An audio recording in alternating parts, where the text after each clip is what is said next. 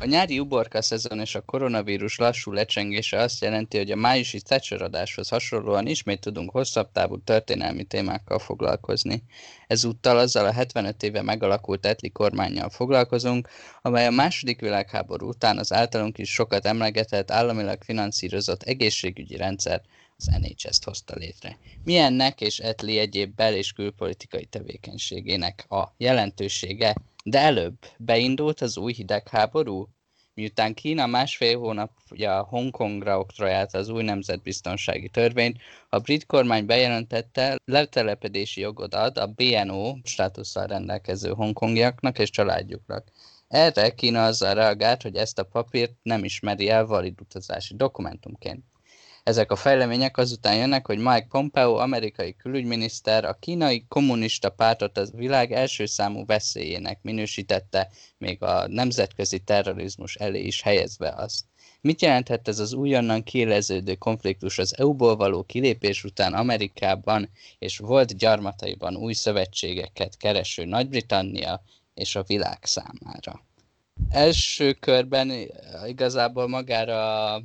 erre a konkrét uh, hongkongi dologra kérdeznék rá, hogy mit gondoltok erről a, az ajánlatról, amit a brit kormány adott a BNO dokumentummal rendelkezőknek. Ugye a BNO az gyakorlatilag azt jelenti, hogy, hogy British National Broad, tehát uh, még a gyarmat birodalomban amikor az még gyarmatnak számított, ugye Hongkong ez 97-ig volt ilyen, az ott születetteknek, az akkor születetteknek és a családjuknak, hogyha magukkal hozzák, akkor öt évig dolgozhatnak az egy, és élhetnek az Egyesült Királyságban, és utána settled status kapnak, ami ugye ugyanaz, mint amit a, az, az a Nagy-Britanniában élő EU-soknak. Szerintetek ez így egy elég dolog, vagy túl, túl is teljesítette a kötelességet, amit Nagy-Britannia, amit a hongkongiaknak ígért a, az átadási szerződéskor, vagy akár még, még ez, ez, ez jogosan érezheti Kína ezt, ezt a saját sérelmének is. Egon kezdte. Jó. Mi kicsit így a történelmi részletekre, csak nyilván felületesen te vagy a történész hálban, majd kiegészítesz, vagy még rosszabb kialítasz. Ugye 97-tel ért véget Hongkongnak a tulajdonképpen gyarmati státusza, és már 1984-ben az Thatcher kormány aláír egy ilyen joint declaration, vagy közös nyilatkoztatás, szóval egy megállapodást Kínával, hogy 1997-től nagyjából egy 50 éves periódusra 2047-tel lejáróan Hongkong tud működni ebben a, a egy ország két rendszer típusú konstrukcióban, tehát Hongkong megmarad némileg egy hát egy so, kínai kommunista párt által sokkal kevésbé kontrollált, gazdaságilag különálló egységként működő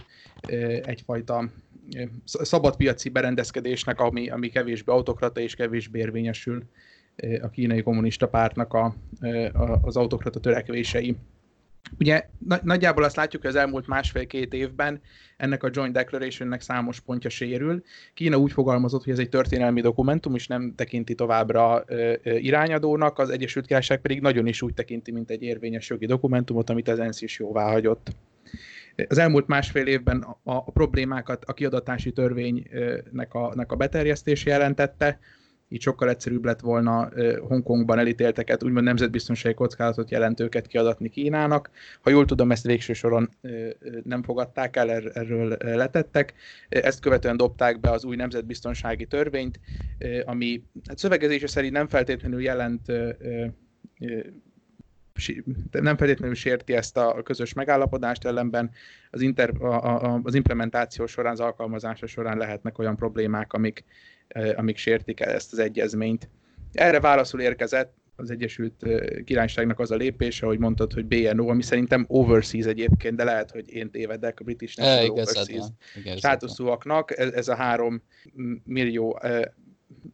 állampolgárság, amit potenciálisan megkaphatnak, illetve még volt itt egy apró fejezet, az Egyesült Királyság és Hongkong között létezett egy, egy kiadatási megállapodás, ezt szintén felmondták,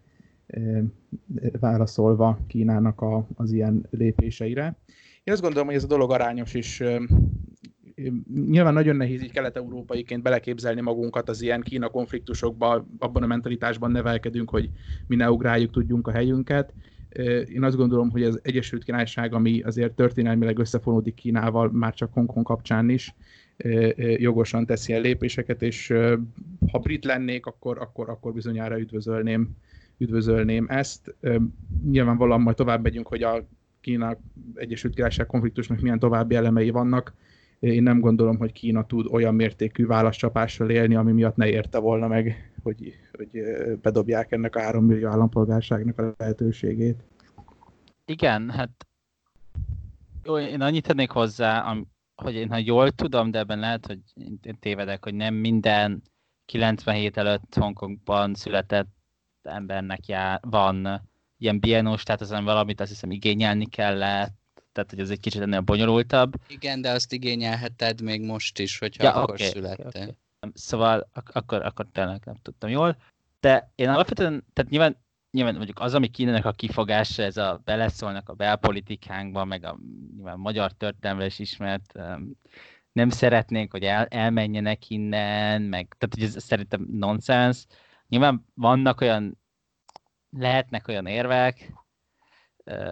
hogy, hogy lehet, hogy nyilván valahogy egy kicsit olyan izé, hogy, hogy mégiscsak a britek, mint volt gyarmat tartók elkezdenek rögtön aktiv, aktivizálódni ebben a témában. De ugye másfelől meg pont a, a BNO státusz miatt, illetve amiatt, hogy mégiscsak a britek írták alá 80, 84-es megállapodást, az egy állam, vagy is van, vagy egy ország két rendszer elvről, tehát végül is nekik, ne, ők azok, akiknek ugye abban a jogi helyzetben vannak, hogy ezzel valamit kezdeni kell, nem, nem mondjuk az amerikaiak, vagy mit tudom én, az ausztrálok, németek, németek, de hogy Szóval hogy másfél meg nyilván megvan ez is, hogy, hogy nyilván a britek vannak abban a helyzetben, akár csak jogilag, történelmileg, és azért legyünk őszinték, ők, ők teremtették meg ezt a helyzetet, ők, ők írtak le ezt a megállapodást, amit azért itt történelmileg érdemes tudni, hogy akkor nagyon sokáig mindenki azt gondolta, hogy ez az egy ország, ugye ez 84-ben tett, mert a tankféle reformok kezdetekor, tehát a Kína gazdasági nyitása kezdetekor írták alá, és ugye nagyon sokáig volt ez a tévképzet nyugaton, hogy majd Kína a maga módján, ahogy a maga módján át, átmenne egy ilyen kapitalista-szerű rendszerbe, aminek ugye az a következmény, hogy most a világ másik legnagyobb gazdasága, és mindenkinek mindenkinek kínai telefonja van, amit kínai cégek gyártanak, és tehát, hogy kínai márkák például, nem mindenkinek, nekem például nem, de hogy sokaknak kínai telefonja van, és hogy ez együtt fog járni egy demokratizálódó folyamattal, azt hiszem Bill Gates, nem Bill Gatesnek, Bill Clintonnak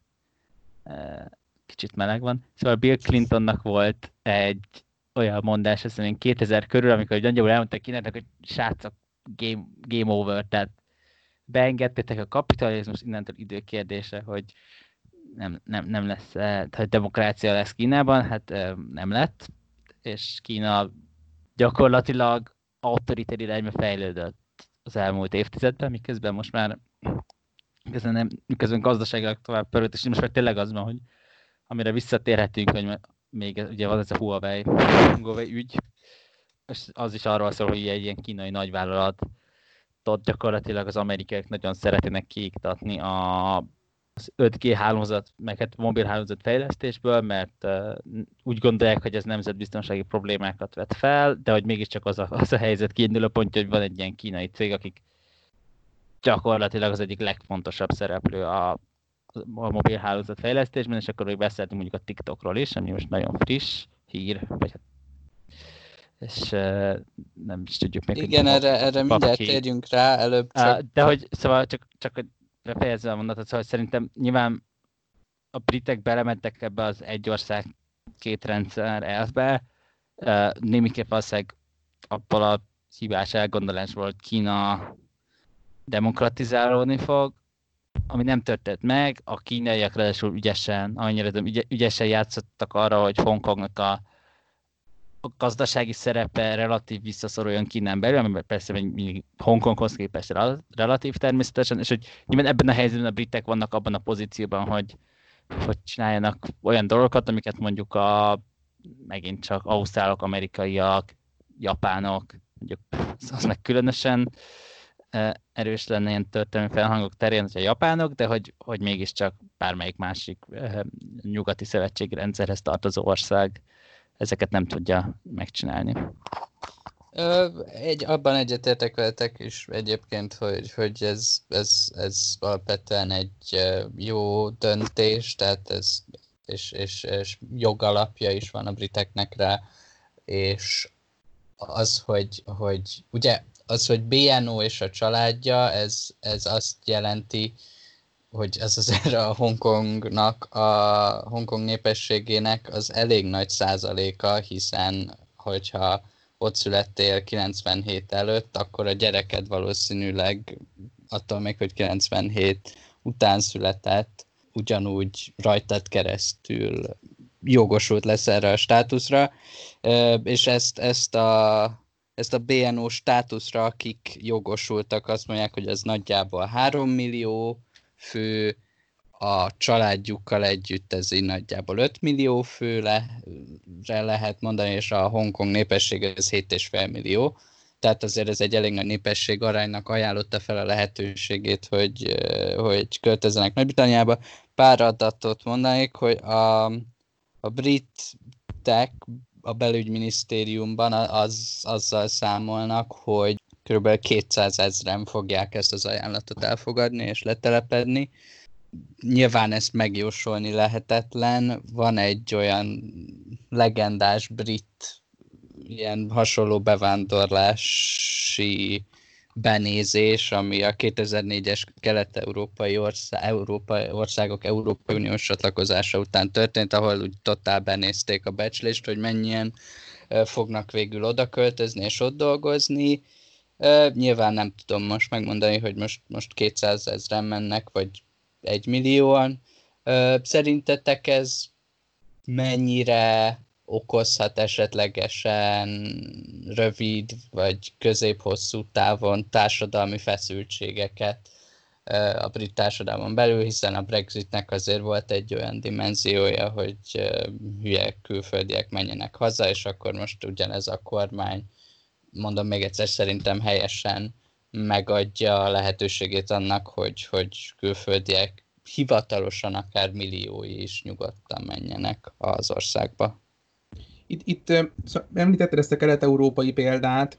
és én azt gondolom, hogy annyiban ez különbözni fog ettől, hogy mikor megnyíltak a, megnyílt az utazás lehetősége 2004-ben, akkor itthonról nagyon sokan azok, akik mondjuk kevésbé voltak képzettek, azok és elindultak az Egyesült Királyság felé, akár nagy tömegek, és az ottani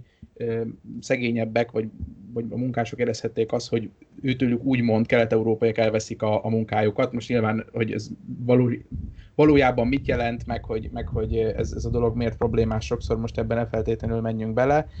Hongkong esetében én, én azt gondolom, hogy ez más lesz, ezt a két-háromszáz ezer fő nekem reálisabbnak tűnik, Gondolom az indul az Egyesült Királyságba, Hongkongból, aki már megalapozott egy egzisztenciát, megteheti azt, hogy, hogy ott hagyja a hazáját, kockázatvállaló, rendelkezik a szükséges anyagi erőforrásokkal, esetlegesen képzett. És, és itt van, van egy közös kulturális kapocs, van egy közös kulturális, vagy van egy közös történelmi fejlődés. Nyilvánvalóan mindig lesznek emberek, akik alanyjogon bármilyen külföldi országból érkező embert kinéznek, de, de nem, nem gondolom, hogy itt ez, ez nagyon súlyos társadalmi feszültségekhez fog vezetni. Másról meg, hogy tényleg elfogadjuk ezt a 300-400 ezeres adatot, itt tudjuk, hogy a, a kelet-európai országok, vagy kelet-közép-európai országok csatlakozása óta a nettó bevándorlás nagyjából 300-400 ezer fő volt évente. Most ez így egy egyszeri egyszeri nagy bevándorlás nem gondolom, hogy, hogy túl nagy sokként érne az Egyesült Királyságot másfelől még a, mikor volt a bevándorlással kapcsolatos dramatizálás, még a, a szkeptikusabbak is azt mondták, bevándorlás szkeptikusabbak is, hogy igazából a kontroll számít, nem is a konkrét szám. Nagyjából ugye a népszavazás is erről szólt, vagy legalábbis így volt dramatizálva. E, nem, én nem láttam senkit, aki a, a három millió fő említése kapcsán akár csak rossz megjegyzéssel élt volna, de hát, hogyha ti, ti többet láttatok, vagy hallottatok. Nyilván szerintem sem fog akár nem tudom, két és fél millió hongkongi bevándorlóba belerokkani az Egyesült Királyság gazdasági rendszere, vagy nem tudom, politikai rendszere, ha nem, már hogy zárójel, ha nem jelennek meg olyan politikai erők, akik hirtelen elkezdenek mondjuk tudom én, koronavírus terjesztő kínaizva hergelni a, a hongkongiakkal szemben. Én egyébként tudom képzelni, hogy olyan politikai fejlemények lesznek Hongkongban, amikor nagyon sok, a, nagyon sok hongkongi állampolgár, hogyha ilyen egyszerűen ki tud jutni az országból, akkor lehet, hogy ilyen egyszerűen ki is fog jutni az országból. Azt hozzá kell tenni, nyilván Hongkong az egy, azt hiszem még Londonhoz képest is megfizethetetlen gazdaság, ilyen nemzetközi gazdasági központ, ha jól tudom, amihez hozzá kell tenni, hogy ugye nagyon sok Hongkonghoz kapcsolódó ilyen előváros, meg ipar, ipari létesített, mondjuk azt Shenzhen város például, ami hivatalosan Hongkongnál háromszor akkora nagyjából, az hivatalosan nem is része Hongkongnak, hanem az ugye Kínában van a határ, hatás túloldalán, egyébként egy valódi határ, ahol határellenőrzés is van, meg például magyar, magyarként nekünk Hongkongban nem kell vízum, de a fő nagy Kínába igen, vagy hát a, a rendes Kínába igen, mondjuk így. Uh, szóval, hogy azért simán lehet, hogy elszámolták, hogy ez nagy, nagyban függ attól, hogy milyen politikai helyzet van. Nyilván nem fognak mind az 5 millióan, akik megtehetik az Egyesült Királyságba költözni. Uh, és hát egyébként én, én láttam minimálisan, de azért a, az ilyen uh, migration watch-szerű ilyen bevándorlás ellenes szervezetek, azok, azok azért fe, felemelték a, a fejüket e, erre a híre, de szerintem is, hogyha nem, tehát hogyha nem lesz egy politikai hergelés, vagy nem, nyilván, hogyha mondjuk tudom, egy nap alatt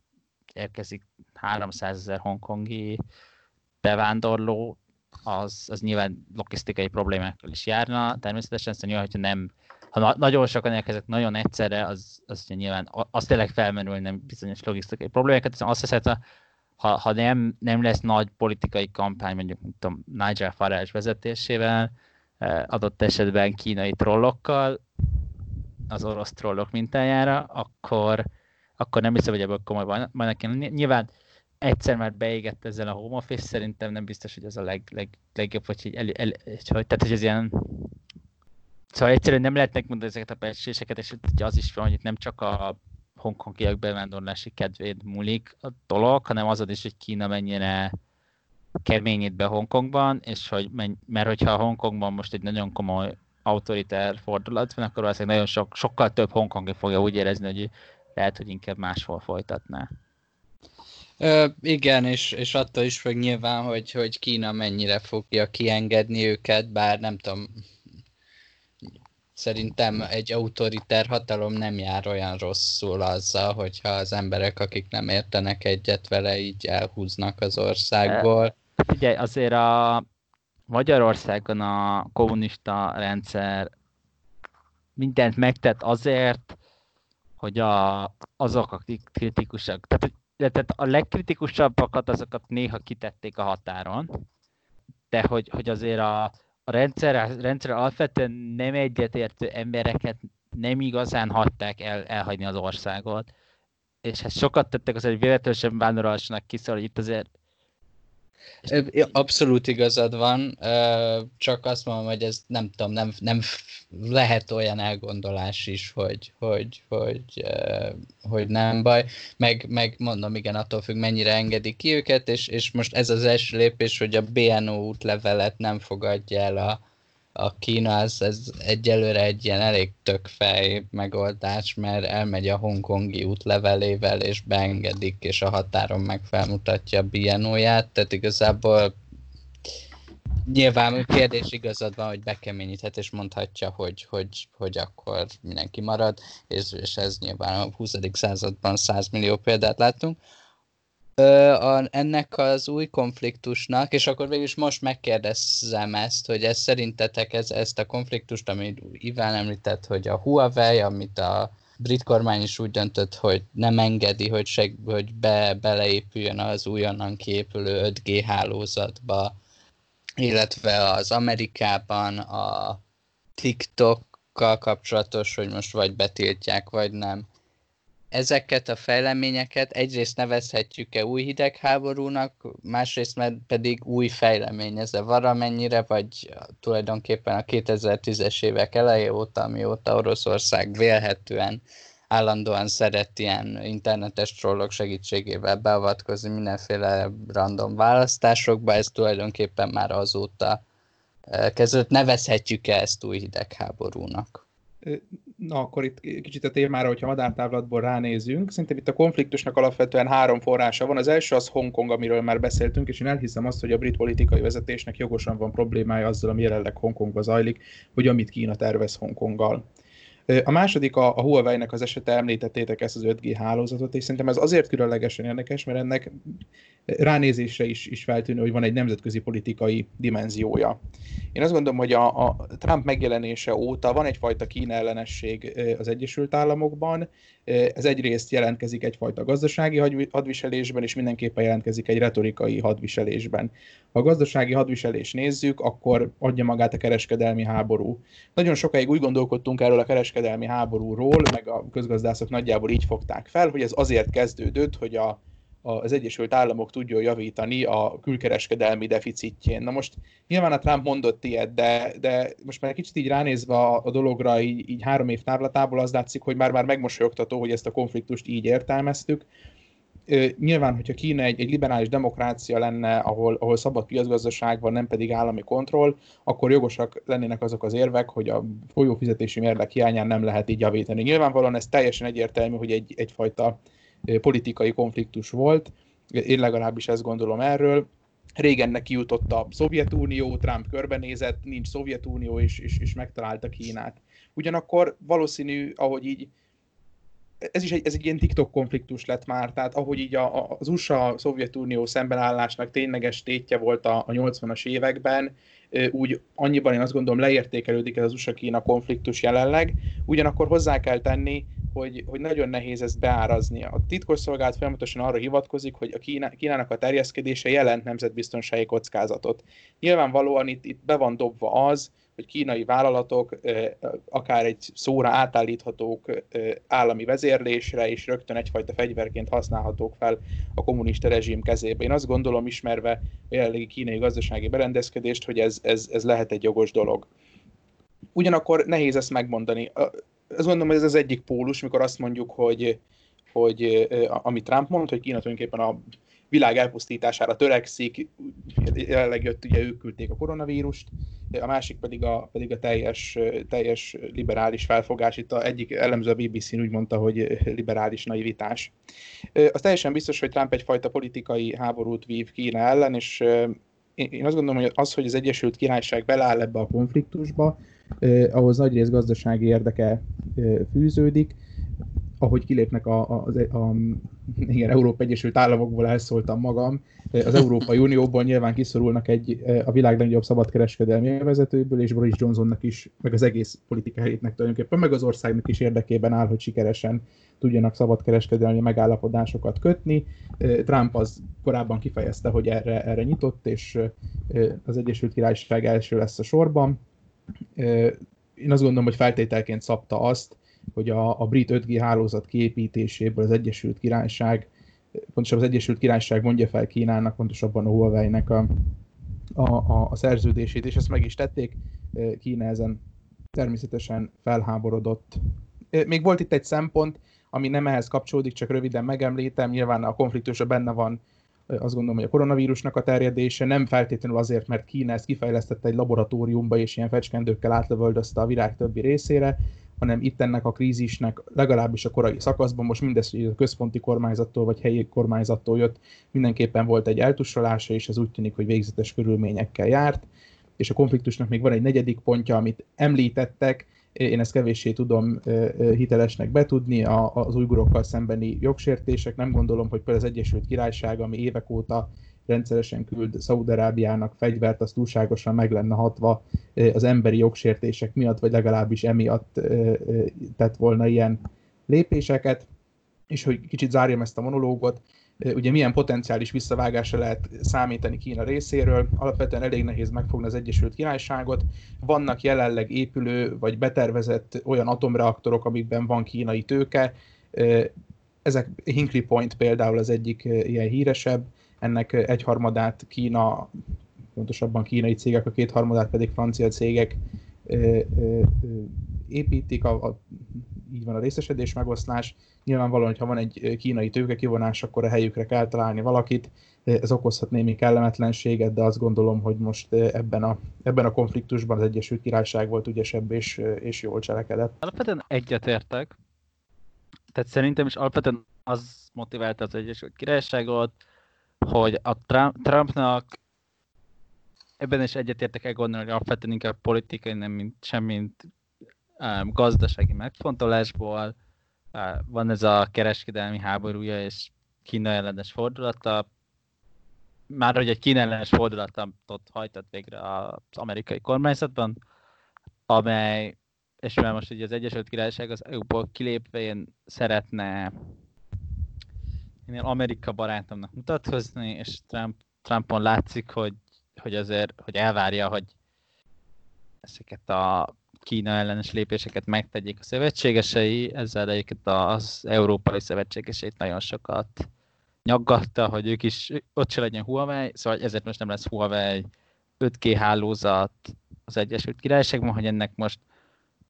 vannak-e, pontosan milyen el, el, hátrányai, vagy el, el, ugye azt állítják, hogy az az előnye, hogy a Huawei nem bízható meg nemzetbiztonsági okokból, és hogy az összes 5G-s telefonhívásunk, illetve nem csak 5G-ből zárták ki, hanem 4G-s, van még 3G-s akkor abból is, tehát hogy általánosan a mobiltelefon hálózatok kiépítéséből, hiszem 2G az azt hiszem már nincs. De, tehát, hogy ezekből, ezekből zárták őket ki, és azt állítják, hogy ha nem, nem tennék, akkor a kínai kommunista pártnál, vagy a kínai titkos szolgálatnál köthetnének ki az 5G-s telefonbeszélgetéseink, Uh, nyilván, hogyha ez igaz, akkor az egy, tényleg egy jó ok arra, hogy ne. Mert azért minél, minél kevesebb kormány értesül, szerintem annál jobb. Uh, most, hogy ennek milyen gazdasági következményei, vagy technológiai következményei vannak, én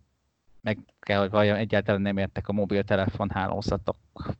az sem gazdasági szempontból, szóval nem tudom, hogy a Huawei ez mennyire olcsó, vagy drága, azt sem tudom, hogy mennyire jó vagy rossz, amit ők csinálnak, valószínűleg jó, mert azért mégiscsak piacvezetők, tehát nem, um, Szóval ebben egyetértünk. Ami szerintem a, az újgurok kapcsán van, nyilván persze van ez a tehát, hogy igen, hogyha amikor Szaudarábia, tehát amikor brit gyártású rakétákkal lövi szét Szaudarábia Jement, akkor nyilván kérdőjeles, hogy mennyire őszinték az emberi jogi kifogások, de abból a szempontból szerintem ezek fontosak, hogy például tehát, hogy ezzel tudnak tömeges, tehát hogy ezzel például most az, az, az van, hogy a, a jelenlegi munkáspárti vezetés például pont az emberi jogi okokból tudja támogatni a, a mostani, ezeket a Huawei ellen, Huawei ellenes lépéseket, szóval a Huawei-t korlátozó lépéseket, meg a Kínával szembeni lépéseket, és mondjuk követelnek. Az oroszországi szankciókhoz hasonló szankciókat az újgurok az újgur koncentrációs táborokban, és hát egyre inkább úgy tűnik, hogy népírtásban részvevő kínai tisztviselőkkel szemben. És hogy például ebből a szempontból ez egy fontos dolog, hogy valószínűleg, valószínűleg a, szeretnék jobban lenni Trumpal, ezért betiltjuk a Huawei-t indoklás mellé, például nem tudna ugyanígy odaállni az ellenzék, mert hogy ők akkor már azt mondanák, hogy azért nem, meg itt tudom én, meg kifogásaik lennek, valószínűleg sok, sokszor jobban, meg nyilván azért mégsem úgy kell ezeket a döntéseket meghozni, hogy most mi tetszik Trumpnak, még mi nem. És szerintem ebből a szempontból fontos, hogy egy ilyen nagyobb támogatottságot tud hozni a, ezeknek a döntéseknek. Aztán persze meglátjuk, meg hogy meglátjuk, hogy meddig. Meg azt is látjuk, hogy Biden alatt hogy fog folytatódni a... Ha, ha, ha Biden nyer novemberben, akkor mi fog történni a az amerikai-kínai kereskedelmi háborúban lesz egy oldódás, nem lesz oldódás. És például egyébként ezért is fontos, hogy, hogy pont az újgúr, az újgurokkal szembeni és az hongkongiakkal szembeni emberi jogkísértések miatt például nagyon, nagyon sok liberális és baloldali érzelmi ember például egyre kevésbé akar enyhülést Kínával, akik mondjuk valószínűleg az a Trump ilyen gazdasági nacionalista retorikát nem biztos, hogy annyira meggyőzőnek találták. De, de mondjuk azt, hogy nem szeretnének, nem tudom, koncentrációs táborban vart Adidas cipőt venni, illetve hát újkor fogják általában Adidas cipőt venni, az már, az már azt meggyőzőbb. Egon itt nagyjából említette, de amire, amit én kifejtenék, vagy a főszál, amire az én, én válaszomat felhúznám, ez leginkább ugye az, hogy a, a, az, a, a briteknek nagyon kellenek új szövetségi rendszerek, és hogy most, hogy így kitalálták, hogy most már ők lehetnek a külpolitikai sorsuknak az urai, ezt, ezt szeretnék kihasználni, és ugye lehet látni megjegyzésekből, illetve kereskedelmi egyez, egyességekből, hogy a britek elsősorban ugye volt gyarmatbirodalom, és Amerika felé szeretnének orientálódni és, és kereskedni. Erre például Ausztriával és Új-Zélanddal azt hiszem a múlt hónapban, vagy talán két hónapja kezdeményeztek szabadkereskedelmi tárgyalásokat, amit a Boris Johnson egy rettentő bizarr videóban jelentett be, de, de arról is beszéltünk már egyszer, hogy, hogy Afrikában szeretne britek, szeretnének a britek ilyen, ilyen kereskedelmi szövetségi rendszereket képíteni, amin, amin már elkezdtek gondolkodni, meg hát ugye Amerika, és akkor itt ebből a szempontból lehet, lehet azt mondani, hogy kialakul egy ilyen um, szövetségi rendszer, ami az Afrika szempontjából lehet érdekes, mert az, az is már egy ilyen modernebb közhely, nem mondunk sok mindenkinek újat, hogy, hogy, hogy ugye Kína Afrikában jelenleg tarol,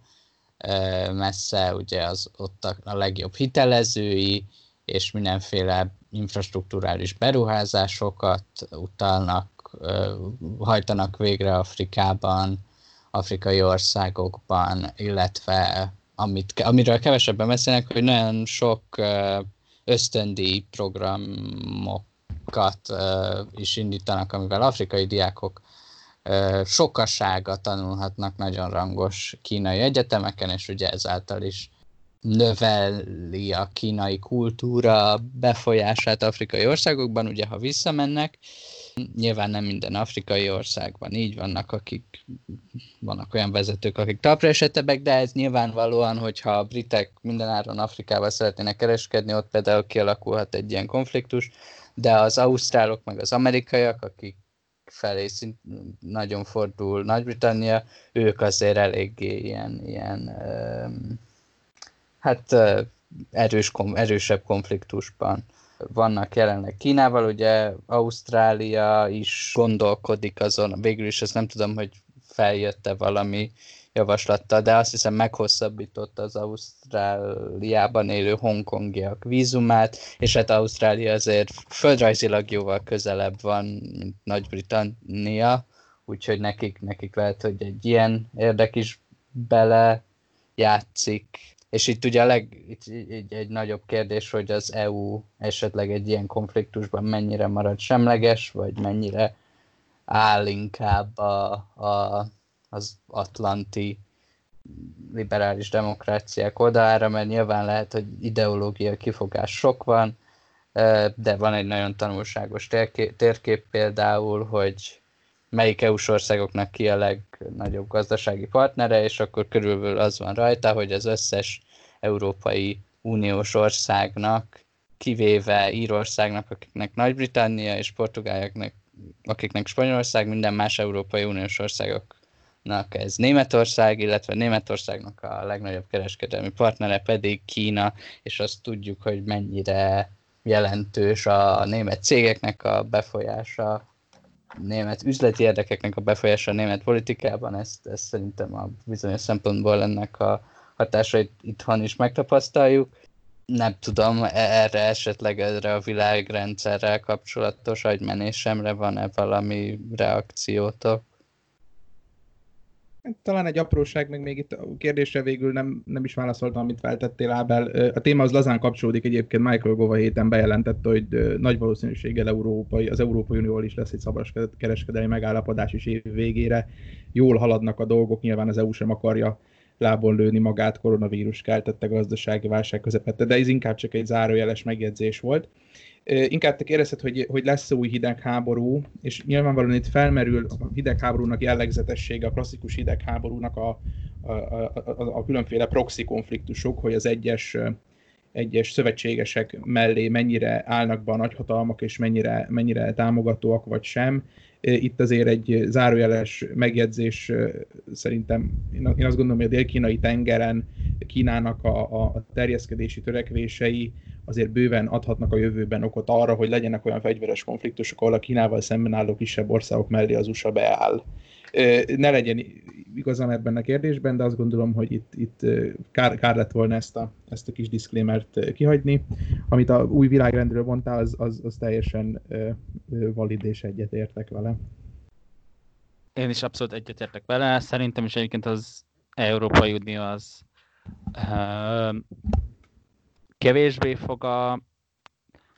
hát legalábbis, ha nem, ha nem is fog teljesen a egy ilyen harmadik pólus kialakítani, egyébként, egyébként amire azért felszokott merülni az igény Európában, hogy kicsit leválni az Atlanti Szövetségi Rendszerből, és egy külön gazdasági, politikai pólusként megjelenni a világban, ami persze eddig nem szokott sikerülni, de azért ez valószínű, hogyha, hogy, hogy, hogy az Atlanti rendszeren belül valószínűleg messze a legkína barátabb és leg, legkevésbé ilyen China Hawk politikát az nyilván a németek fogják követni, amit persze mondjuk a hidegháborút most láttuk, hogy ez nagyon sok, hogy a németek már akkor is mondjuk ugye a szovjet blokkban, keleti blokkban nagyon sok érdekeltsége volt, és hogy azért ők mentek a lengyelekkel, meg a magyarokkal, azért szerintem jó, sokkal jobb viszonyuk volt, mint mondjuk az amerikaiaknak, vagy akár a briteknek. Zárójel bezárva itt. Nyilván a, a hidegháborús metafora ennek megvan az a, hát, hogy megvan az a hátránya, hogy, hogy igen, a hidegháborúnak volt egy, hát voltak valódi háborúk benne, egyébként adott esetben az egyik vagy a másik szereplő részt vett, mondjuk Vietnám, Amerika, Afganisztánban a Szovjetunió, és csak a másik oldal az meg nyilvánvalóan támogató volt a, a másik által. Ilyet még nem látunk. Szíriában Kína is bejelentette támogatását, de azért egyrészt a szíriai polgárából az annyira ezer felé álló frakciókból áll, hogy azért ezt nem lehet úgy egy leegyszerűsíteni, hogy Kína proxia harcolt Amerika proxiával. Ez az egyik része, ugye Kína, ha jól tudom, az Assad rezsim támogatja, valamennyire kevésbé, mint az oroszok vagy az irániak. De egyébként egyetértek, hogy az dél-kínai tengeren lehet egy ilyen proxy konfliktus, illetve hát a, a, ahogy az idegháborúban valamelyik afrikai országban, ha kirobban egy polgárháború, akkor az simán lehet, hogy a, a kínaiak, mondjuk a kínai gazdasági érdekekkel felpumpált egyik oldalt, meg mondjuk ha mondjuk a brit gazdasági érdekekkel felpumpált másik oldal lett volna, és akkor gyakorlatilag visszatérünk a, a, a, a gyarmati felszabadulások utáni ö, polgárháborúkhoz, csak lecseréltük a, a szovjeteket kínaiakra. Szóval hogy ennek megvan persze lehetősége, hát ezt meg nyilván a jövőben meglátjuk, nyilván én se szeretném, hogy nagyon, hogy most hirtelen újra proxy háborúk legyenek szerte a világban, mert ez nyilván csak borzalmas szenvedéssel járna egy, nagyon-nagyon sok embernek, és egyébként én is egyetetek, nyilván a dél-kínai tenger a, az ahol, az, ahol már egy ideje fornak a hangulatok, illetve ha Kína össze megegyezik Oroszországgal, ami az, e, az egyel előző hidegháborúban azért korán sem volt így, akkor nyilván mondjuk az oroszoknak a kelet-európai állandó nyomása, főleg Ukrajnában, ugye most nem tudjuk, mi lesz a belorusz választásokon, azon kívül, hogy csalás, de adott esetben mondjuk a fehér oroszoknál, illetve a jeges-tengeri ilyen olaj, olajharcokban, hogyha, mondom, hogyha a kínaiak meg az oroszok egy pólust kialakítani, ami nem volt így az előző hidegháborúban, akkor nyilván ott is lehetnek ilyen érdekes dolgok, és ugye ez mondjuk így Magyarországról az már, szóval hogy az már nem így, jó, hát háborúznak, itt tudom, dél-kínai tenger, azt se tudjuk hol van, hanem az ugye már a szomszéd országban lenne proxy háború, ami, ami mondjuk nem biztos, hogy, nem biztos, hogy örömteli lenne. És hát biztos, hogy nem. Igen, egyetértek, meg nyilván azért Kínának. Kína is Oroszország nélkül is próbálkozik a régióban. Erre a szerb-magyar vasút például egy... Budapest-Belgrád, igen. Igen, elég jó példája. De, hogyha ezzel kapcsolatban nincs más, akkor szerintem az új hidegháborúból át is mehetünk a régi hidegháborúra, vagyis legalábbis annak a kezdetére és annak egyik prominens szereplőjére, Clement Attlee-re, aki az 1945-ben nyerte meg a választást a munkáspárttal, ahol a munkáspárt története során először tudott abszolút többséget szerezni, ugye 1945-ben, és hát ugye a háborús hőst és ikont Winston Churchillnek a konzervatív pártját sikerült legyőznie. Sok szempontból lehetne nyilván az Etli-nek a kormányát elemezni. Én két dologra gondoltam, amit ki lehet esetleg emelni. Az egyik ez az, a, a, ami miatt Nagy-Britanniában leginkább tisztelik, az az NHS-nek a kialakítása, illetve az ő ilyen külpolitikai gyarmati hidegháborús dolgaira is rá tudunk térni esetleg. Iván, te írtál az Etliről egy hosszabb cikket a mércén, most ezt ne foglald össze, mert valószínűleg minden témáról fogunk benne beszélni, vagy a többségéről. Mivel kezdjük szerinted? Szerintem kezdjük az NHS-szel, illetve hát tágabban a, azért tegyük hozzá, hogy nem csak az NHS-t, hanem a jóléti államot is kialakította, illetve egy államosított nagyon sok mindent, szóval, hogy egy lényegesen megnövelte az állam szerepét a gazdaságban így mindkét oldalról. Tehát itt nem, nem csak a levegőben lógott, hogy NHS, hanem mondjuk egy szociális lakhatással is például elkezdett foglalkozni, ami mondjuk a háború, ugye pont a háború után vagyunk, tehát ugye itt például Londonnak egy jelentős része ugye megsemmisült, tehát mondjuk a háborús újjáépítéssel, meg még egy rak, rak, még csomó ilyen dologgal csomó olyan dolgot fel lehet vetni, ilyen segély, segélyrendszerek és, és hasonlók. Most de nyilván a, nyilván a korona ékszer, hogy úgy mondjam, az az NHS volt, van, ami, amely egyébként ilyen, nem tudom, én egyszer láttam egy, egy felmérés, nem, nem emlékszem hol, hogy a briteknek talán a legfontosabb, vagy második legfontosabb brit találmánynak tartják az NHS-t, Uh, ami nyilván bizonyos szempontból érdekes, mert máshol is van ilyen, de de, hát, de nem pont ilyen, ahogy azt a cikkemben is írom, de hát azért mégiscsak az ingyenes egészség, hogy ez nem egy különlegesen brit műfaj, de, de, de szóval szerintem azért kezdjük azzal, és aztán majd térjünk vissza egy ilyen keretes szerkezetben a NATO-ra. Szerintetek mi az, e, tehát hogy lehetne összefoglalni az NHS-nek a jelentőségét, és a, hát mondjuk most Iván mondtad egy fél mondatban, amivel azért elég erősen utaltál de milyen jelentősége van az NHS-nek, mint intézménynek, ugye, ami azt jelenti, hogy államinak finanszírozott egészségügy, nyilván adóból van finanszírozva, de benne van ahogy ezt Iván érted a cikketben, benne van a lényegében, hogy alapvetően az egészségügyhöz való hozzáférés egy jogként van értelmezve. Milyennek a jelentősége így akár hány, 75 év távlatában nézve, vagy hát az NHS-nek a megalapítás az 1948-ban volt, tehát 72 éves viszonylatból nézve. Nyilván,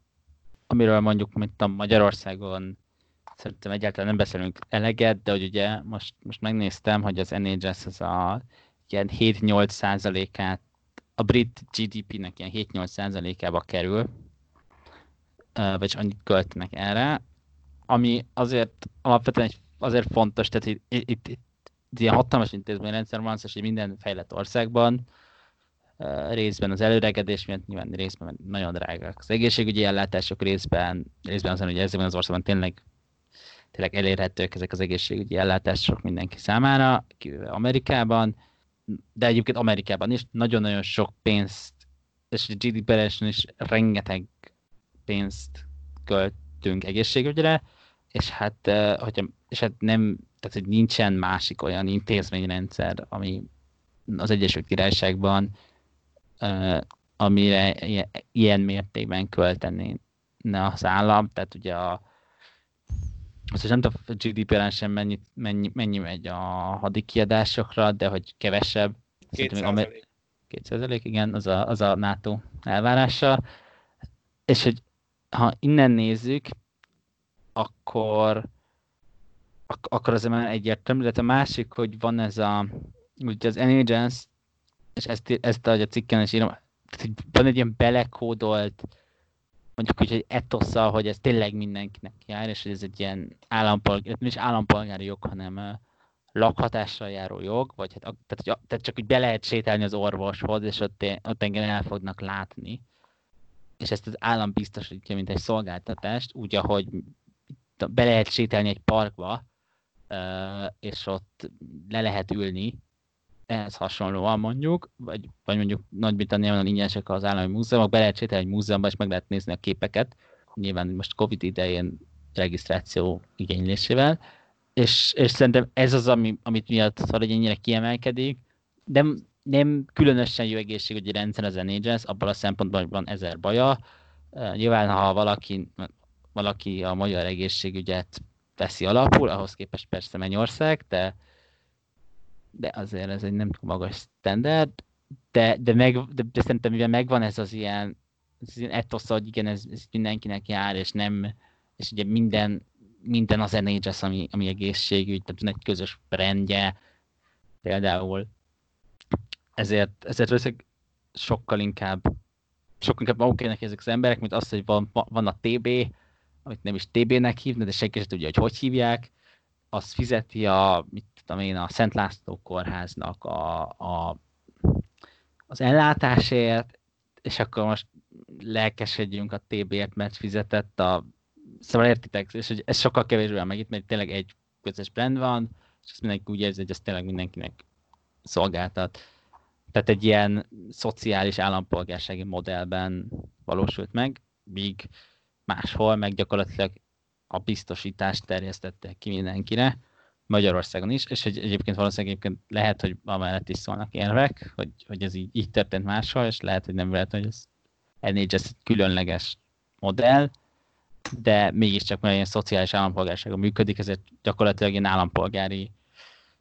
jog, mint mondjuk Amerikában a fegyverviselés, hogy valami olyat mondjak, amivel nem értek egyet. Egon, neked, mint aki ugye nem feltétlenül szívvel... Neoliberális, mondd ki. Mondd ki. szóval aki nem feltétlenül támogatja az állami ö, költekezést és az állami ilyen szintű gondoskodást, neked mi, milyen vetületei vannak az a 72 éve megalakult NHS-nek, és az, hogy hogy eh, annak olyan státusza van Nagy-Britanniában, amilyen. Olyat lehet, Ábel, mert én terveztem, hogy egy, egy kicsit ilyen tágabb kitekintést adnék Jó, ennek nyugodt, a kormánynak, mert szerintem vannak fontos dolgok, amiket, amiket érdemes átbeszélni. Az NHS-t is nyilván szóba fogom hozni. Kicsit itt a kontextus már említetted, ugye háború után vagyunk, Etléknek sikerül megvernie Winston Churchill konzervatív kormányát. Ugye korábban Etli miniszterelnök helyettes volt abban a nemzeti egység kormányban, amit a, ami a háború alatt vezette az Egyesült Királyságot, és ez, ez eredmény talán Etlit lepte meg legjobban, ugye vannak erről történetek, hogy mikor elment a Buckingham palotába, hogy elfogadja a miniszterelnöki megbizatást, még mindig meglepetnek tűnt az eredmények láttán. Nagyon látványos volt az a plakát, amivel a 45-ös választásra munkáspárt,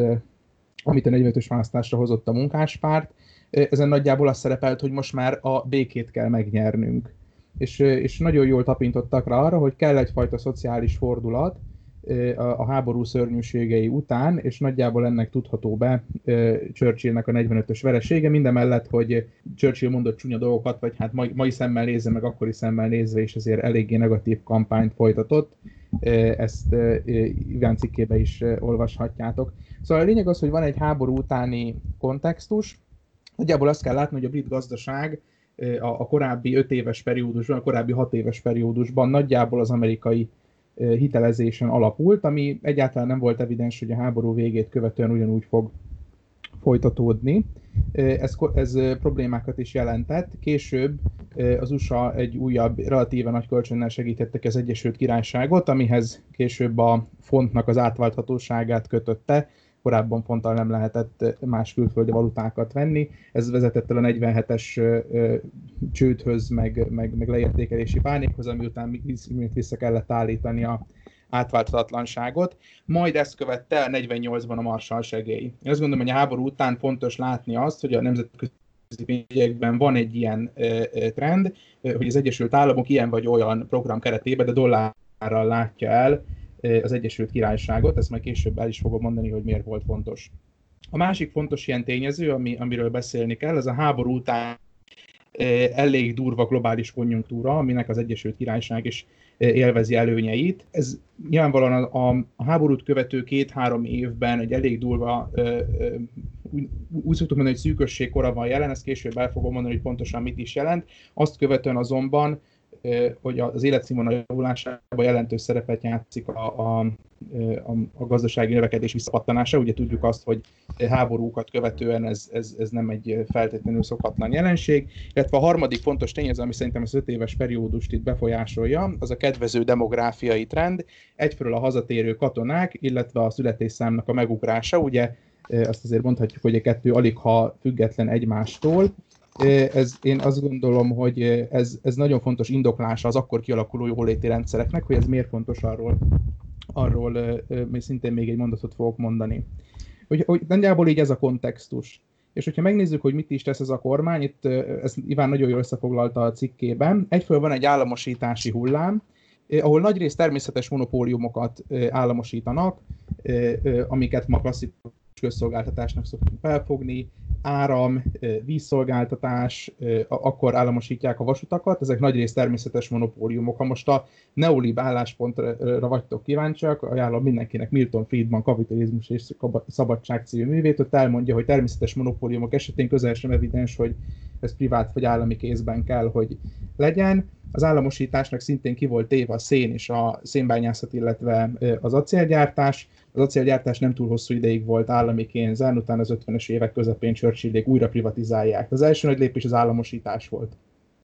Iván említette a jóléti államot, vagy a jóléti állam kiterjesztését. Ugye 46-ban jön a Nemzeti Biztosítási Törvény, National Insurance Act, ami egyfajta újdonságot hoz. Te valamennyi járadékot befizetsz a, a béred után, és ezért cserébe kapsz munkanélküli segélyt, hogyha elveszted az állásodat, kapsz egyfajta nyugdíjt. Külön érdekes a Beveridge típusú nyugdíj, ami ő volt a nagy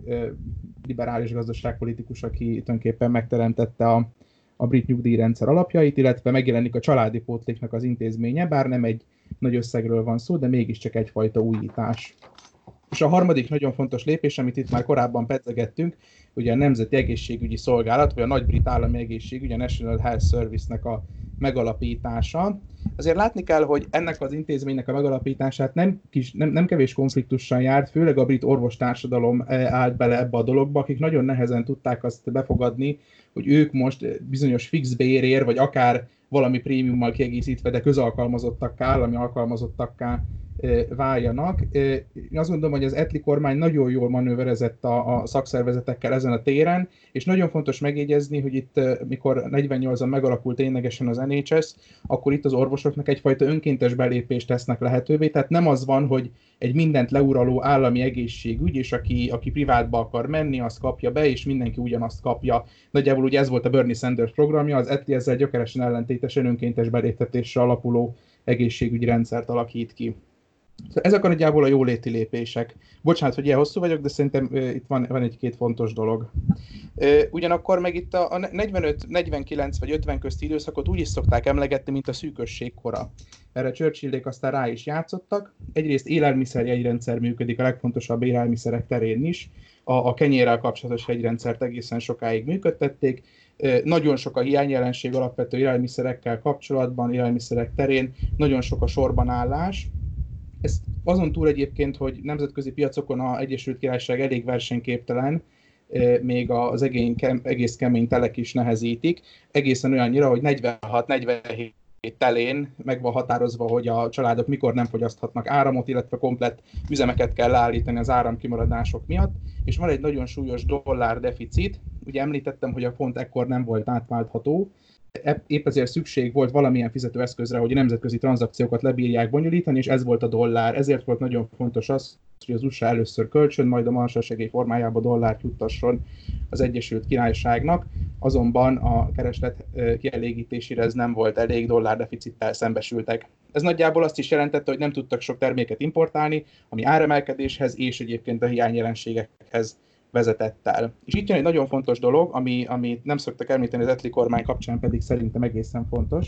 hogy itt nagyon fontos lépéseket tesznek azért, hogy nemzetközi versenyképességét az Egyesült Királyság visszaszerezze. Konkrétan Etlinek a pénzügyminisztere, Stafford Cripps a szakszervezetek támogatásával befagyasztja a béreket, hogy a béremelkedések ne érjék el a termelék vagy a kibocsátás bővülésének az ütemét. Nagyjából hasonló megfontolás vezet egyébként a Thatcher kormányt 80 után, csak ott ugye a szakszervezetekkel nem igazán sikerült jól összehangolni ezt a cselekvést. És hogy mi is ennek az egésznek az eredménye, azt kell mondani, hogy egész impresszív a gazdasági rekord, Etli kormányzása alatt a munkanélküliség az tartósan alacsony, 3% körül van, az infláció az bőven egy számjegyű, ugye praktikusan a nagy szociális reformok állami terjeszkedésnek az infláció magas szintje szokott a rákfenéje lenni, itt, itt ez a jelenség nincsen jelen, és azt látjuk, hogy évi szinten 3%-os gazdasági növekedés van, ami szintén egy impresszív rekord. És akkor ugye, hogy kicsit itt most így elmondtam, hogy mit is csinálnak meg a kontextus, hogy értékeljem is ezt a, és hogy halljátok a, a neoliberális véleményt, azért fontos itt elmondani az etni kapcsán, és szerintem ezt megint nem nagyon szokták tudatosítani, hogy az állami újraelosztás abban az értelemben, hogy a kormány a nemzeti jövedelemhez képest mennyit költ, az ebben az öt évben alig emelkedett. Azt látjuk, hogy az állami újraelosztás ezekben az években a maga 35-36 százalékával ebben az öt évben alacsonyabb volt, mint a Thatcher kormány alatt átlagban. Tehát itt, itt hamis az a tévképzet, hogy, hogy egyfajta ilyen skandináv típusú jóléti államot próbáltak létrehozni. Szeretnék én abban a szocializmusban élni, ahol 35% az állami újraelosztás. És külön érdekes ez egyébként a szociális kiadásoknak a területén, ahol azt látjuk, hogy a háború előtti értékhez képest szintén GDP arányosan korábban mondjuk 8%-ot költöttek szociális kiadásokra, ez nagyjából másfél-két százalékponttal emelkedik az etli kormány alatt, tehát nem arról van szó, hogy itt van egy ilyen brutális kitörő reform, legalábbis a méreteket tekintve. Úgyhogy egy mondatban, hogyha értékelnem kellene ezt a dolgot, én azt gondolom, hogy itt egy nagyon ügyes strukturális átszervezés zajlik, nagyon ügyes megoldások vannak, egyébként részét képez egyébként kimondottan jó politikai érzékkel létrehozott NHS, és ugyanakkor itt egy kis, hogy mind legyen egy kis viharfelhő is ennek a monológnak a végén, azért ezek a jóléti struktúrák, meg a jóléti állam, az, hogy ez fizetőképes legyen, meg a társadalombiztosítás működni tudjon, meg legyen nyugdíj, az nagyon szükséges az, hogy a születés szám az a későbbiekben is tartósan fennmaradjon. Ez a háború végén adott volt, ma már nem adott. És a jóléti államnak a problémáit a későbbiekben, a társadalombiztosítási rendszernek a problémáit, akár az Egyesült Királyságban, akár az Egyesült Államokban, nagyrészt a demográfiai trendeknek a kedvezőtlen alakulása okozza de, de nem tekintek ö, ö, ö, én negatívan az etli kormányra egyébként, és, és remélem, hogy itt így, ebben a kis monológban, ami nem is lett olyan kicsi, sok mítoszt el tudtam oszlatni, ami, ami, ami így felszokott merülni. Uh, Iván, uh, szeretnél valamit reagálni, mert amit én uh, mondanék igen. belpolitikai jelentőségben, az teljesen egy harmadik része igen, a dolognak. Csak úgy, ennyit akartam hozzátenni, hogy azt tényleg elfelejtettük mondani, igazán az egonnak, hogy hogy nagyon komoly gazdasági problémák voltak, ugye, és egyébként itt, itt kapcsolódik be még a kicsit a hidegháború, ugye alapvetően azért tudták, tehát mondjuk a Marshall segélyről tudjuk, hogy ez, az nagyjából az már az első hidegháborús amerikai gazdasági alapú érdekszféra terjeszkedés volt. Ugye az Egyesült Királyság ugye pont nem, mert ugye lehet, hogy Etlit lekommunistázták az Etlivel szemben kritikus amerikaiak, de azért tudni kell, hogy Etli nem volt kommunista természetesen, és uh, elég kritikusan is állt a Szovjetunióval szemben, de mondjuk azért az összes többi európai, nyugat-európai országban, gondolok itt elsősorban Franciaországra és Olaszországra, meg Németországra, de főleg Franciaország és Olaszországra, ott azért volt egy elég komoly lehetősége egy kommunista választási győzelemnek, amitől nyilván nagyon féltek az amerikaiak, mert nyilván az azt jelenti, hogy az országok ezek sokkal közelebb kerültek volna az akkor már éleződő hidegháborús helyzetben a Szovjetunióhoz, meg mondjuk gazdaságilag is eltávolodtak volna Amerikától, de ez nyilván összefügg, és hogy gyakorlatilag ezzel tudták ezeket a hiteleket. Ugye ezért volt az, hogy, hogy ugyan az volt a, az ideológia ugye a két háború között, hogy, hogy ugye ez Európa és Európa ugye, és hogy mi Amerikában vagyunk a világ túloldalán, és hogy erre valószínűleg, valószínűleg meg lett volna a, az igény Amerikában egy kicsit, kicsit kivonni magukat az európai politikai szintéről, és egy pont az, hogy továbbra is biztosítottak hiteleket, és aztán segélyt az Egyesült Királyságnak, meg más nyugat-európai országoknak, az, az, azzal is összefüggött, hogy ugye már gyakorlatilag azt, a hidegháborús helyzetben már nem tették meg azt, hogy visszavonulnak a a maguk elszeparáltságába az Atlanti óceán túloldalán, és egyébként ebben ugye azért Etlenek komoly szerepe volt, hogy hogy alakultak a hidegháborús frontonalak, de arról majd ugye később. Szóval en, igen, és hogy még az tényleg fontos elmondani, hogy ezért Etli kormány alatt nélkülözés volt, nagyon, nagyon gyakorlatilag inge gatyája ráment az Egyesült Királyságnak a háborús győzelemre, és ez, ez volt az egésznek a kontextusa, és ugye ehhez kellett egy olyan helyzetet létrehozni, az emberek nem azt érzik, hogy én most azért, tudom én, azért gyilkoltam az elmúlt három évben halomra nácikat, hogy aztán hazajövök, és ilyen halok, és, és, nem, és hogy akkor mi az, minek kellett ezt csinálni, szóval hogy ne legyen egy az első világháborút követőhöz hasonló elégedetlenség, hogy mi az, minek, minek is kellett ezt csinálni, hogyha ez, ez a következő. Nyilván ugye a, a két háború között, és azt is megtöltek, hogy a, egy gazdasági elégedetlenség az nagyon könnyen átmehet mondjuk egy eh, náci erősödésbe, hogy ez nyilván ezek a politikai szereplők, mint vezető politikusok átélték a két háború között, ha nem is, nem is az Egyesült Királyságban, de azért a nemzetközi porondon. Nagyon jó, hogy említetted azt, hogy Etli-nek a, a, az ilyen ideológiai pontosítását, meg hogy fontos az, hogy nem volt kommunista. Valóban én is inkább egy ilyen szempontból akartam megközelíteni. Egyébként most ami pár ilyen szakcikket, amit olvastam, mikor, mikor készültem erre a, erre a beszélgetésre, akkor, akkor azt többen mondták azt, hogy a, baloldali patriotizmus, ez például egy nagyon jól körülírja az etlit, de hogy alapvetően, amiért még jelentős szerintem mindenképpen az etlinek a miniszterelnöksége, az, az, hogy ő fejezte be gyakorlatilag mind mellett, ezek mellett a reformok mellett, amit ti ketten szerintem nagyon jól kiveséztetek, a, minden mellett a reformok mellett befejezte a, a brit politikának és a brit parlamentnek az, az általában lévő összetételének a teljes átalakítását, ami ugye a, a 19. 19. század végén a munkáspárt alapításával kezdődött, ugyanis volt a 19. század végén, például a szocializmus, mint ideológiai, meg, meg szocialisták, azok elsősorban a liberális pártban jelentek meg, a liberális pártot lehetett volna mondani így a, konzerv... a liberális konzervatív ellentét volt akkor ez a fő, fő két párt, és ez szépen kezdett feloldódni, az 1900-as évek elején volt az, hogy így hát félrelépegettek egymásnak a, a, a, a, a választókerületeikben, hogy ne osszák meg a szavazatokat, és aztán az előbb-utóbb már 1910-re is például, de jó, lehet, hogy az egyel előtte is, ezt most pontosan nem emlékszem, de hogy akkor, akkor kerültek munkáspárti képviselők először a kormánypártra, és ez szépen lassan, ahogy az első világháborúnak vége volt, ugye a liberális párt összeomlott, és akkor, akkor kezdte így felváltani a munkáspárt, a liberális pártot, mint a fő ellenzéki párt, és aztán párszor hatalomra is került, de még nem teljesen abszolút többséggel,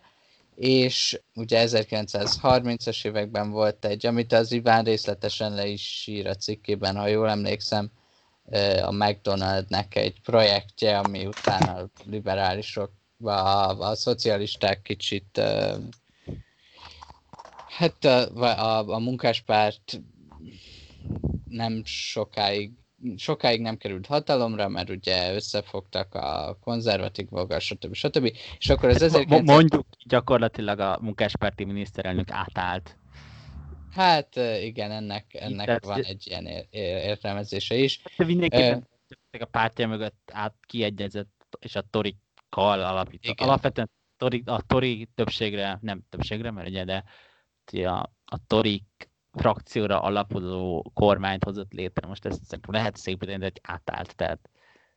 Ja, igaz, igazad van tulajdonképpen, de szóval, hogy és akkor ezután azért egy jelentős ideig a munkáspárt nem nagyon volt hatalmon, és a 30-as években volt egy ilyen nagy vita a,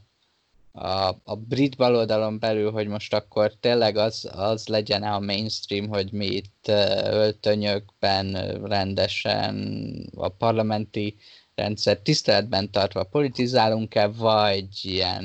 nem tudom, forradalmi politika, vagy ha esetleg bejutunk a parlamentbe, akkor már úgy átalakítjuk a demokráciát, stb. stb. És az, hogy az Etli ki nyilván az ilyen parlament demokrácia oldalán állt, ő így tudott nyerni, és gyakorlatilag az első munkáspárt első abszolút többségét tudta hozni, ezzel így a, a brit baloldal sorsát végleg elhelyezte azon, a, azon az úton, hogy ezt a parlamenti liberális demokrácia rendszer tiszteletben kell tartani, és ezért is mindenképpen szerintem elismerést érdemel. Meg egy, meg egy apró megjegyzés, hogy egyébként mindig a Thatcher kapcsán el szoktuk mondani, meg ő, ő maga mondta, hogy a legnagyobb eredménye az volt, hogy sikerült jobbra tolni a munkáspártot, és ugyanezt az etli kontextusában is el tudjuk mondani, a konzervatívok az 51-es választáson már nem a jóléti állam ellen küzdenek, beállnak a, a szociális reformok mögé, még hogyha nem is feltétlenül abban a formában. De, de sikerül, ugye Churchill, Churchill magát alig halt, tehát állítólag 51-es választás nem is nagyon olvasta el a programjukat, vagy nem nagyon foglalkozott vele, inkább kül, külpolitikai ügyekkel foglalkozott. De, de ha, ha ezt elfogadjuk az első esetében, akkor az etli esetében is szerintem fontos megemlíteni. Igen, teljesen igazad van. Akkor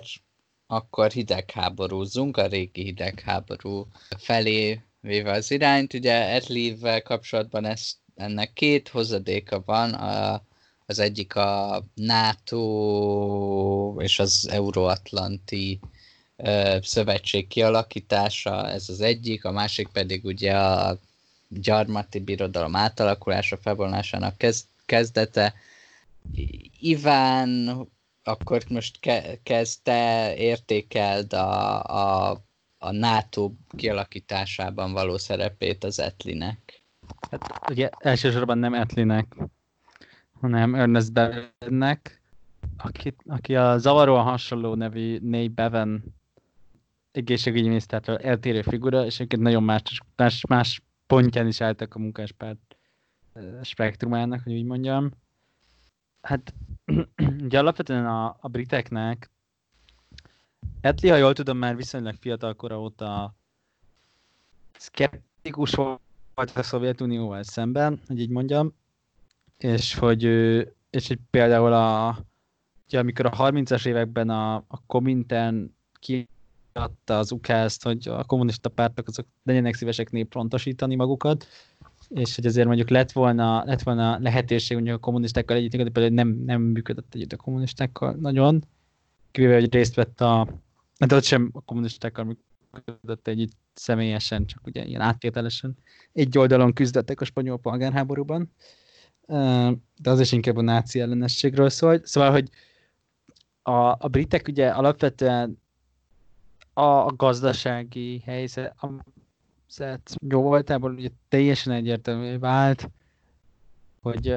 korábbi ilyen katonai és gazdasági pozíciókat nem tudják fenntartani, és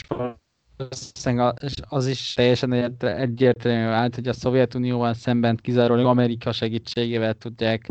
tartani a frontot Európában, és akkor innentől kezdve szerintem teljesen magától értetődő, hogy az az én atlanti orientáció, ami végül a, az, a,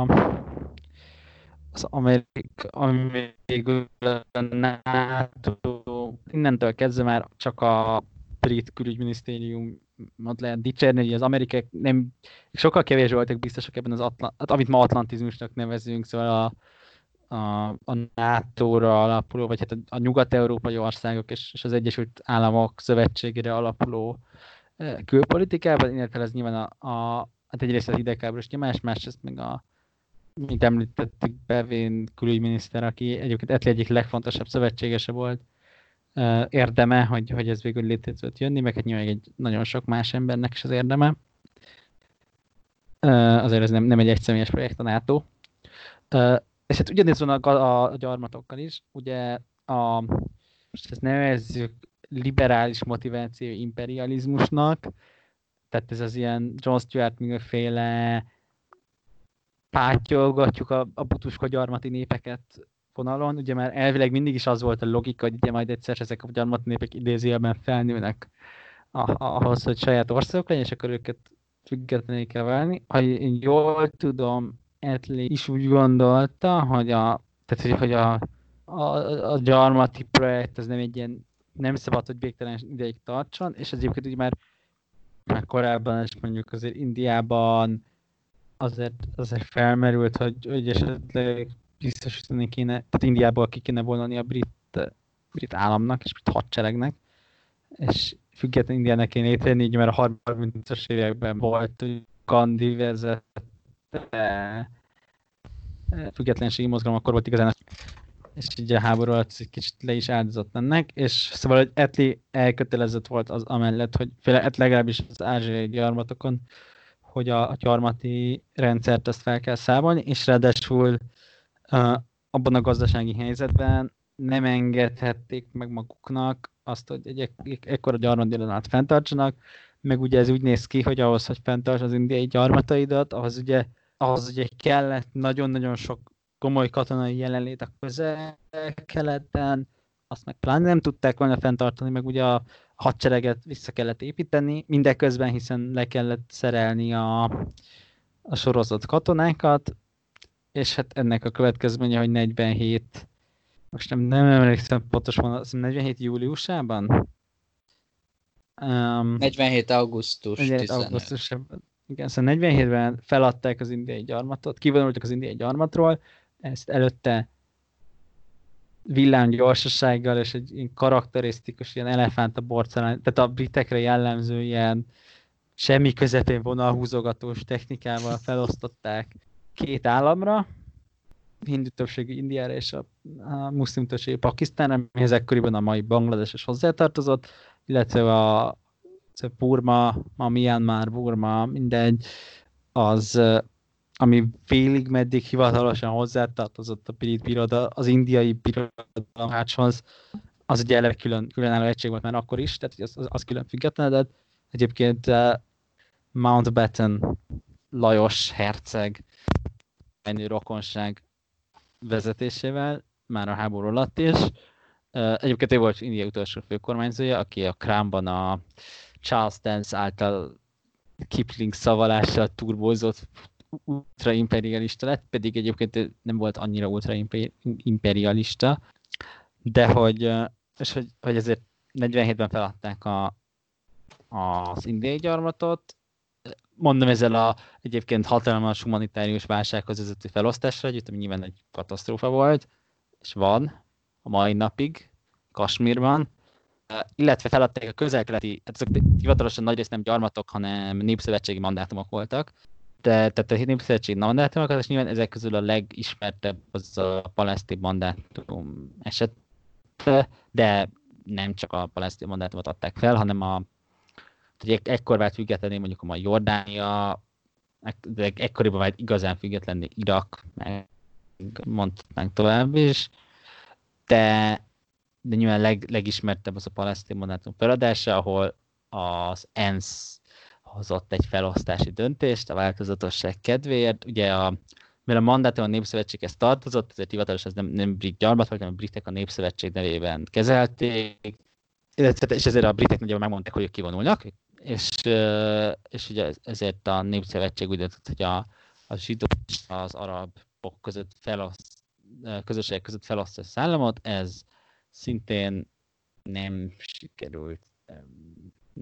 teljesen, abban a szemben nyilván kitört a bolgárháború, vagy hát háború, az, mint Izraelben izraeli függetlenségi háborúként ismernek, ami szintén egy humanitárius válsághoz vezetett, ugye a palesztin menekültek, vagy palesztin arab menekültekkel, illetve a közel-keleti arab ország, országokban élő zsidóknak a száműzésével, vagy hát ez nem biztos a száműzés a legjobb szóra, de gyakorlatilag kiűzésével az országaikból, tehát mondjuk az iraki zsidó közösségek szám, kivizésével, a friss, ugyan létrejött Izraelbe, ugye a felosztás az részben így félig meddig megmaradt, pár Izrael, tehát az Izrael nagyobb lett, mint ami eredetileg a zsidó területnek ki lett osztva, a, az arab területeken meg nem önálló arab állam jött létre akkor, meg hát ma sem, hanem, hanem Jordánia és Egyiptom megszállta azokat, de, de hogy ott, ott is megtörtént egy felosztás, és hát a harmadik, amit, ami fontos, hogy ekkor kezdték a, a volt gyarmatokat, és fontos, hogy, hogy önkéntes alapon, de hogy a volt gyarmatokat a brit nemzetközösségbe gyűjteni, vagy létrehozni ezt az ilyen nemzetközi szervezetet, ami a volt brit gyarmatokat takarja. Ezek, ezek közül igen, tehát ugye ez korábban, korábban is már létezett a csírái, főleg az úgynevezett fehér dominiumok között, de itt fontos volt, hogy ebben már India is beléphetett, tehát hogy ez már nem a fehér ilyen angol és angol származás, tehát ilyen fehér angol és fehér brit származású országok, plusz Dél-Afrika, ami ugye szintén akkor fehér, fehér dominált állam volt, hanem a, a, az indiai és pakisztáni India és Pakisztán csatlakoztatott, és ugye ez, ez a mai napig egy működő szervezet, Uh, és ugye az is fontos, hogy az irek viszont nem csatlakoztak, ami ugye azt mutatta, hogy igen, ez egy önként. Tehát, hogy nem attól, hogy mondjuk nyilván Írország nem, nem gyarmat volt, hanem és hivatalosan nem volt gyarmat, de ez ugye azt mutatja, hogy ez tényleg egy önkéntes szervezet, ahol ki és be lehet lépni, mint ahogy ez egyébként meg is történt többször is. Hiszen ez, a, ez az ilyen gyarmati örökség át, átformálása. Egon, NATO gyarmatok etli témában? Egy pár gondolatom van, én tudjátok ezekben a területekben talán kevésbé vagyok jártas, mint mondjuk a gazdaságiakban, de azt én mindenképpen fontosnak tartom, hogy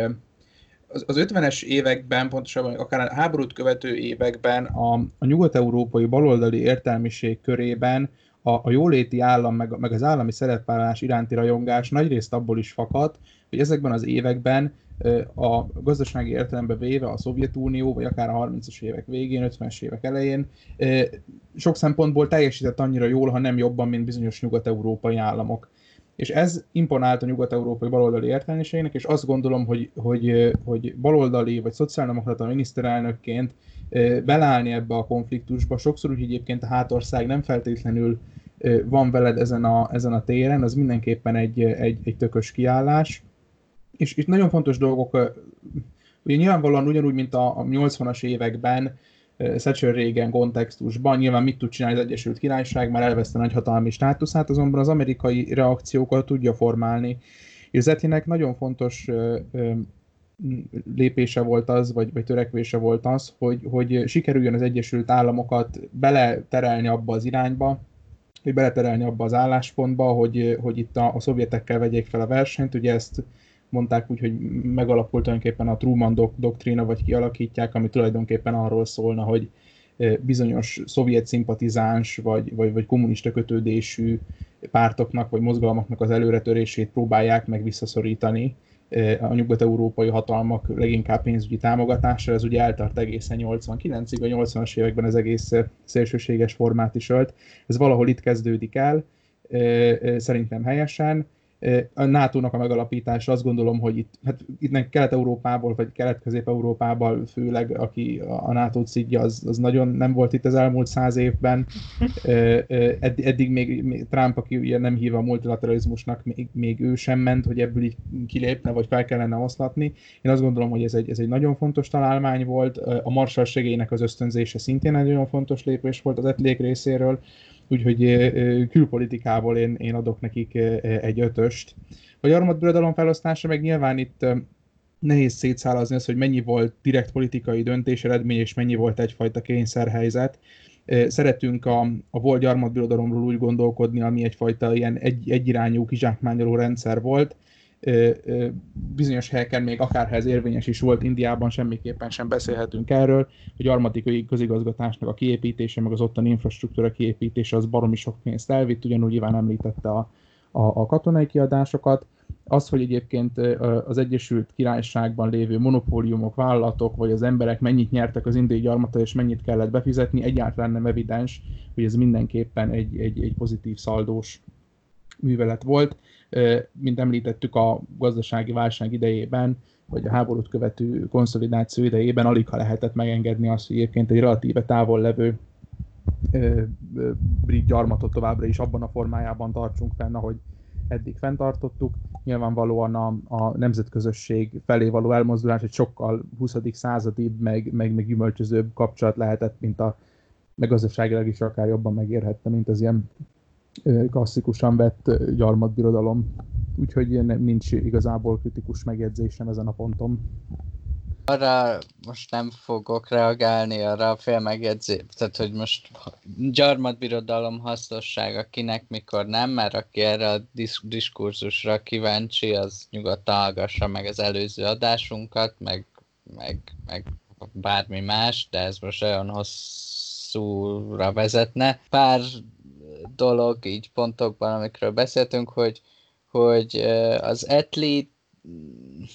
sokszor mondják, és bizonyos szempontból jogos az, hogy ezeknek a gyarmatbirodalom felbontása azért bizonyos szempontból egy, egy, egy, egy nyilván, nyilván egy pozitív dolog, és, és annak ellenére, hogy volt benne tényleg, ahogy az Iván említetted, ezt a ezt a kicsit paternalista részét a dolognak, annak ellenére szerintem üdvözlendő. A korhoz képest igenis ez egy progresszív dolognak számított, hogy na jó, most már akkor elengedem a kezet. Nyilván vannak, akik e, mai szemmel nézve ez, ez, ez, ha így állunk hozzá, ez egy rossz dolog, de hát Etli 45-ben élt. India, India elengedésével kapcsolatban azt szerintem egy fontos dolog látni, ezt, ezt mind elmondva, hogy azért ez nem feltétlenül egy ideológiai dolog volt annak az elengedése, azért volt a, a, az adminisztrációban egy olyan gondolat, hogy ha esetleg ez, ez a húr tovább feszül, és, és tovább követelik a függetlenséget Indiában, amit a britek nem adnak meg, akkor esetleg ott egy olyan lázadás lehet, amit a britek egész egyszerűen nem tudnak leverni, és óriási kiadások lennének belőle. És ezzel kapcsolatban az India a függetlenségével válásával kapcsolatban az is, az is fontos, és össze is köthetjük a NATO-val gyakorlatilag, hogy az indiai sereg nélkül ugye a Nagy-Britannia igazából sereg szempontjából az minden nagyhatalmi kreditjét elveszíti, mert egy egész egyszerűen ez egy olyan méretű sereg volt, hogy, hogy anélkül a, a brit, még gyarmati sereg is sokkal lényegesebben gyengébb erőt képviselt, mint vele, és hát um, indiai függetlenségben nem tudom megállni, hogy, hogy ugye 47. augusztus 15-én mindenkinek ajánlom meghallgatásra, vagy elolvasásra a Néru beszédjét a, a, az India függetlensége kapcsán, ahol egy ilyen nagyon szép metaforát visz végig, hogy amikor éjfél üt az óra, és, és a, a világ népei alszanak, akkor India népe felkel és elindul. Ugyan szóval nagyon szép, mindenki olvassa el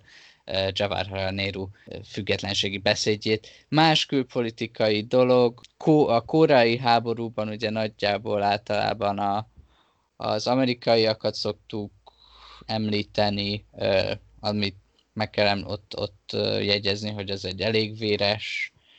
háború volt, de ott azért a britek is részt vettek bennem, nyilván elsősorban amerikai hatása, és itt azért elsősorban, hogyha valami kézzelfogható hasonlatot keresünk, ott körülbelül olyan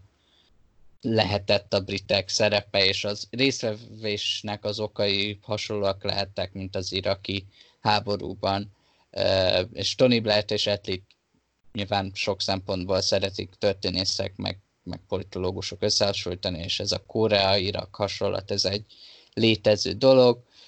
Egy ilyen sötét pillanat mindenképpen az, hogy a, szintén csak Amerika által az atombomba ledobását Hiroshima-ban és Nagasaki-ban az Etli ezt támogatta, ennek is ugye most a napokban van az évfordulója, ezt mindenképpen meg kell említeni szerintem. Nyilván említetted az Izrael kérdés. Bocs, ezt hozzátettek valamit? Uh, igen, igen, igen. Illetve, hát, ha jól tudom, Etli alatt kezdtek a britek maguk is atomfegyverek fejlesztésével, ezt tegyük hozzá.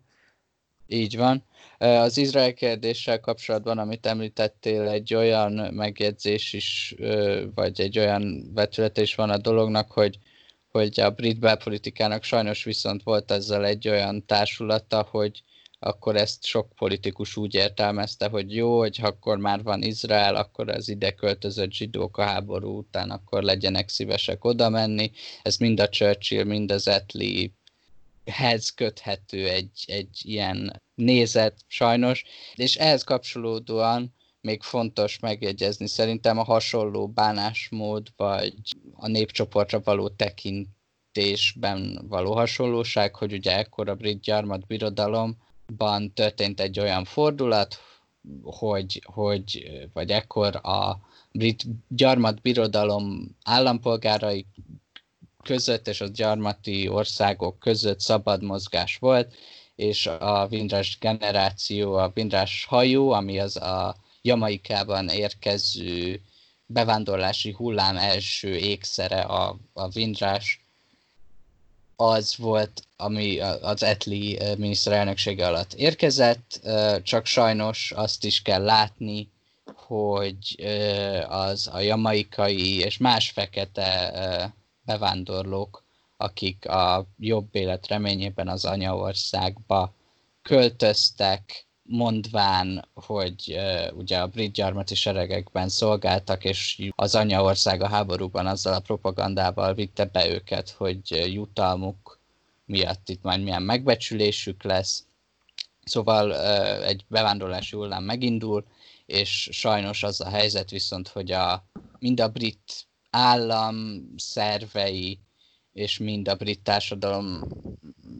részéről van egy rasszizmus irányukban, a brit állam Jamaikában sokszor propagandával küldi az üzenetet, hogy itt rossz bánásmódban részesülnek majd, és lehetőleg ne jöjjenek. A kvalifikációkat, amiket akár ilyen rangos egyetemi jogi tanári kvalifikációikat, amit szeretnének használni az anyaországban, azokat nem ismerik el, nem fogadják el, és a lakosság részéről ugye is van egy ilyen rasszizmus példának okáért, hogy, hogy sok főbérlő nem engedi a jamaikai bevándorlókat házat bérelni. Egyébként erről egy könyv vagy színdarab ajánlás, a Small Island című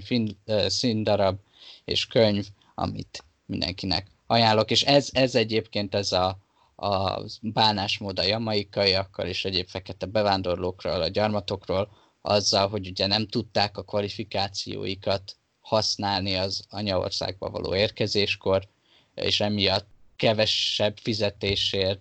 képesítéseik jóval alatt lévő munkákat kellett végezniük, emiatt az osztályhelyzetük is sokkal rosszabb lett, és ez rengeteg jelenben lévő társadalmi egyenlőtlenséget is megmagyaráz. Valamit szeretnétek-e még ehhez hozzáfűzni, vagy? Csak annyit, hogy a jamaikai és karibi bevándorlás azért is indult meg, eh, mert az NHS-nek igénye volt munkaerőre, és egyébként ez indiai bevándorlás is, tehát hogy egyszerűen az, azért jöttek, azért, tehát többek között azért is érkeztek be bevándorlók, mert például az ápoló nőkre mondjuk, ápoló férfiakra is, és, és hogy gyakorlatilag tehát, hogy volt egy ilyen gazdasági, vagy, vagy mondjuk nyilván ez nem hagyományos értelemben gazdasági motiváció, de egy munka, munka, munka, munkaerő hiánybeli motiváció. Nyilván az, azért a háború az a, a munkaerő munka, tehát azért egy jelentésen visszaveti a munkaerő elérhetőséget, munkaerőhiányt okoz, hiszen uh, elesnek katonák, meg uh, súlyosan megsérülnek emberek. Tehát ezt is hozzátenni, hogy ugye például jöttek be vándorlók, mert uh, a, a brit, brit gazdaságnak és a brit államnak azért szüksége a munkaerőre. Ez más kérdés, hogy közben meg a brit állam nem, nem nagyon akarta, hogy ez a munkaerő ez megjöjjön, de, ennyit tegyünk hozzá. Ja. Oké, okay, akkor még nem tudjuk, hogy mivel jövünk vissza, de nem, nekem esetleg nem tudom, itt felvettem a többieknek, hogy ha Egon tudott fennbolykodni májusban Thatcherrel, Iván most Etlivel, akkor én szívesen fennbolykodom egyet Lloyd George-ral nem sokára. Ezt felvettem, de, de nem biztos, hogy ezzel jövünk vissza. Nekem majd, tetszik. majd kiderül. Jó, jó lesz. Oké, okay, akkor uh, nektek köszönöm a részvételt, a hallgatóknak meg a figyelmet. Sziasztok! Köszönjük. Sziasztok! Köszönjük, hello!